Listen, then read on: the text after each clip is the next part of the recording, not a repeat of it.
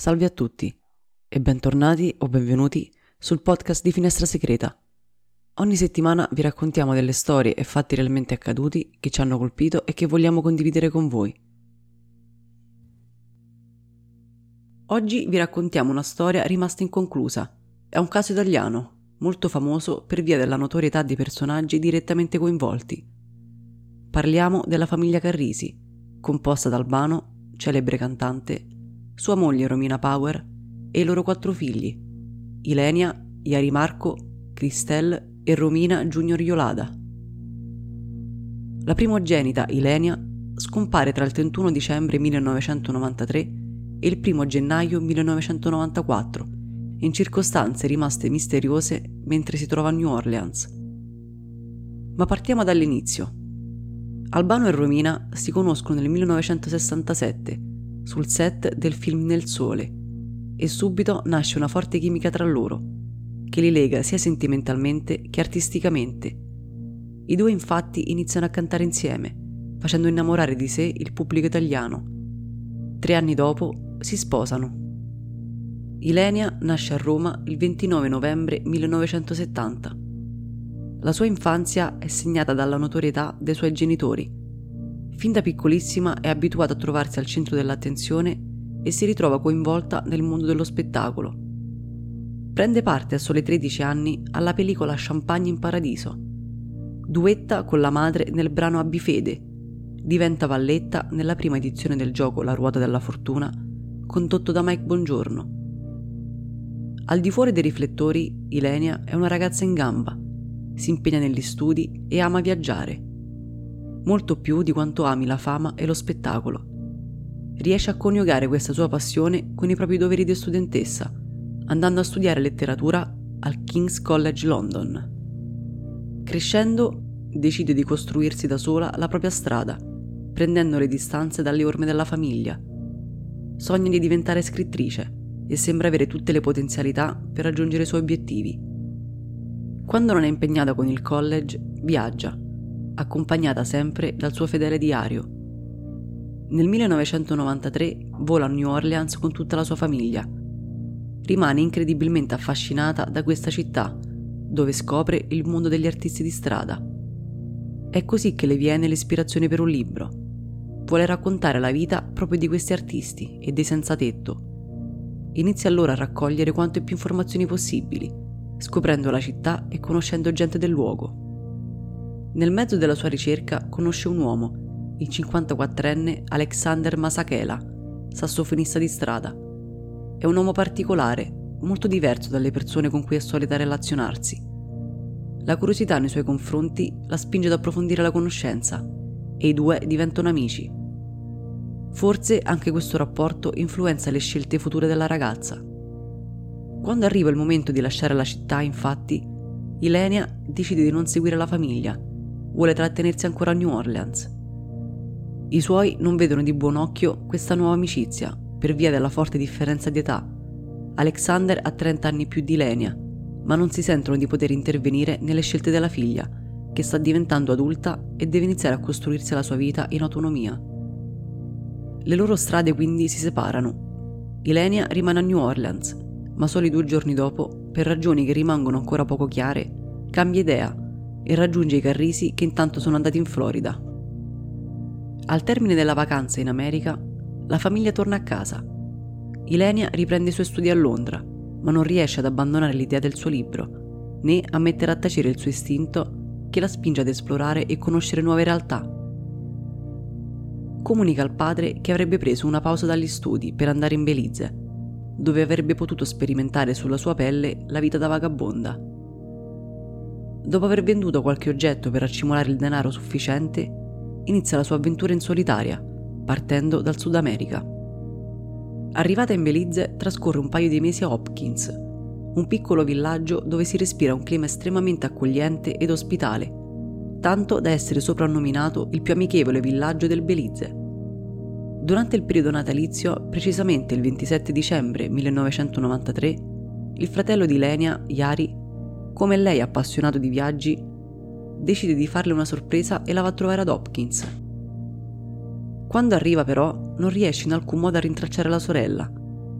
In quegli anni non ci sono i cellulari, quindi l'unica cosa che può fare è setacciare il villaggio, chiedendo a chiunque informazioni su Ilenia, sperando di riuscire a trovarla. È così che scopre che la giovane, solo un giorno prima, è partita per il Messico per poi tornare a New Orleans. Ci arriva il 30 dicembre e prende una stanza all'Edale Hotel insieme al sassofonista Alexander. È importante dire che i due hanno esplicitamente richiesto una stanza doppia ma con letti singoli, dettaglio che sembra smentire le ipotesi circa una loro relazione sentimentale, ipotesi sostenuta in primis da Albano e Romina, convinti da sempre che quell'uomo avesse mire ben precise nei confronti di Lenia. Un altro dei timori dei Carrisi è che la figlia possa far uso di droghe insieme ad Alexander. È pur sempre una ragazza di 23 anni, assetata di nuove esperienze, sola dall'altra parte del mondo e soggetta a cattive influenze. Il primo gennaio del 1994 Ilenia usa il telefono dell'hotel per chiamare i suoi e fargli gli auguri di buon anno. Parla con Albano, il quale la sente strana, confusa, proprio come se fosse sotto l'influenza di qualche stupefacente. È durante questa telefonata che Albano scopre che la ragazza si trova a New Orleans e anche se lei non vi fa riferimento, sa con certezza che ha rincontrato il suo amico musicista. La mattina del 6 gennaio Ilenia lascia da sola la sua stanza. La titolare dell'albergo, Cindy Dale, darà la sua testimonianza, descrivendo anche gli abiti che la ragazza indossava l'ultima volta che l'ha vista. Un vestito lungo a fiori ed una giacca. La giovane viene vista avviarsi verso il quartiere francese, poco distante dalle dell'hotel, e da quel momento di lei non si sa più nulla. Per un'intera settimana nessuno si rende conto della sua scomparsa, finché il 14 gennaio Alexander fa il check-out da solo, cercando di pagare con i soldi della ragazza e lascia alla reception uno zaino, dicendo che sarebbe tornato più tardi a riprenderlo, cosa che non accade. Lo zaino rimane all'hotel e quando i dipendenti decidono di aprirlo, scoprono che è di Lenia, Dentro ci sono i suoi documenti e il suo diario, che in genere portava sempre con sé. Alexander viene quindi denunciato e la polizia apre un'indagine. Intanto anche Albano e Romina spruggono denuncia, non avendo più sentito la figlia da quella telefonata del primo gennaio. Alexander viene interrogato, ma afferma di non avere idea di dove possa essere andata. Racconta di averla corteggiata, ma che lei non gli aveva mai dato spago smentendo quindi le supposizioni riguardo una loro possibile storia. Qualche giorno dopo entra in scena una ragazza che accusa Alexander di averla violentata. L'uomo però viene rilasciato per assenza di prove. Da quel momento tante altre ragazze si fanno avanti, muovendo la stessa accusa, e tanti musicisti di strada che lo conoscono iniziano a descriverlo come un predatore. Puntava ragazze molto giovani facendosi passare per un guru spirituale per affascinarle, drogarle, sciogliendo delle pasticche nelle loro bevande, per poi abusare di loro. L'uomo però sparisce. Da quel momento nessuno sa dove si trova e tutte queste accuse cadono nel vuoto. È il momento di un altro personaggio di farsi avanti, rilasciando la testimonianza considerata più attendibile. Si tratta di Albert Cordoba, guardiano dell'Audubon Aquarium of America, un acquario situato nel quartiere francese, racconta che il 6 gennaio, durante la sera, ha visto una ragazza bionda seduta sulla banchina del fiume Mississippi. Era seduta sulla banchina di legno, con le gambe penzolanti, bionda, carina, di età fra i 18 e i 24 anni. Indossava una giacchetta scura e un abito con dei disegni, forse dei fiori, che le arrivavano fino a sotto il ginocchio. Aveva un'espressione molto triste e depressa. Poiché quella è una zona vietata al pubblico, Albert le si avvicina per dirle di andarsene. In tutta risposta, lei le ha detto: Io appartengo alle acque, e si è buttata nel fiume. Continuava a nuotare verso il centro del fiume, senza paura. Quando ho visto che si allontanava sempre di più, sono corso a chiamare un agente della polizia fluviale. Insieme abbiamo continuato ad urlare inutilmente. Poi, d'improvviso, forse per un crampo provocato dal freddo, ha cominciato a dibattersi, a chiedere aiuto. È andato giù una prima volta, poi una seconda. Un barcone di passaggio ha creato un mulinello. La ragazza è andata giù di nuovo. ma questa volta non è più riemersa. L'abbiamo cercata per ore, con tre motoscafi della polizia e due elicotteri, ma non c'è stato niente da fare. La ragazza dunque è affogata, apparentemente non suicidandosi, ma per un incidente che non aveva preventivato tuffandosi. Il corpo non è stato mai rinvenuto. Si tende a pensare che la ragazza fosse proprio Elenia, perché la descrizione fatta dall'uomo coincide alla perfezione, ma soprattutto perché la descrizione degli abiti che indossava corrisponde con quella degli abiti con cui era stata vista l'ultima volta prima di lasciare l'hotel. A Robert vengono mostrate numerose fotografie di ragazze, tra cui c'è anche quella di Lenia, per avere un'ulteriore prova. Lui indica subito una foto, ma quella ritrae Brooke Susan Jevins, giovane quindicenne di Morgantown, nella Virginia occidentale. Gli vengono allora mostrati i documenti della Carrisi e il guardiano dice che no, non è lei la ragazza che si è buttata. L'identificazione rimane credibile fino al 28 gennaio, quando si scopre che Brooke è viva.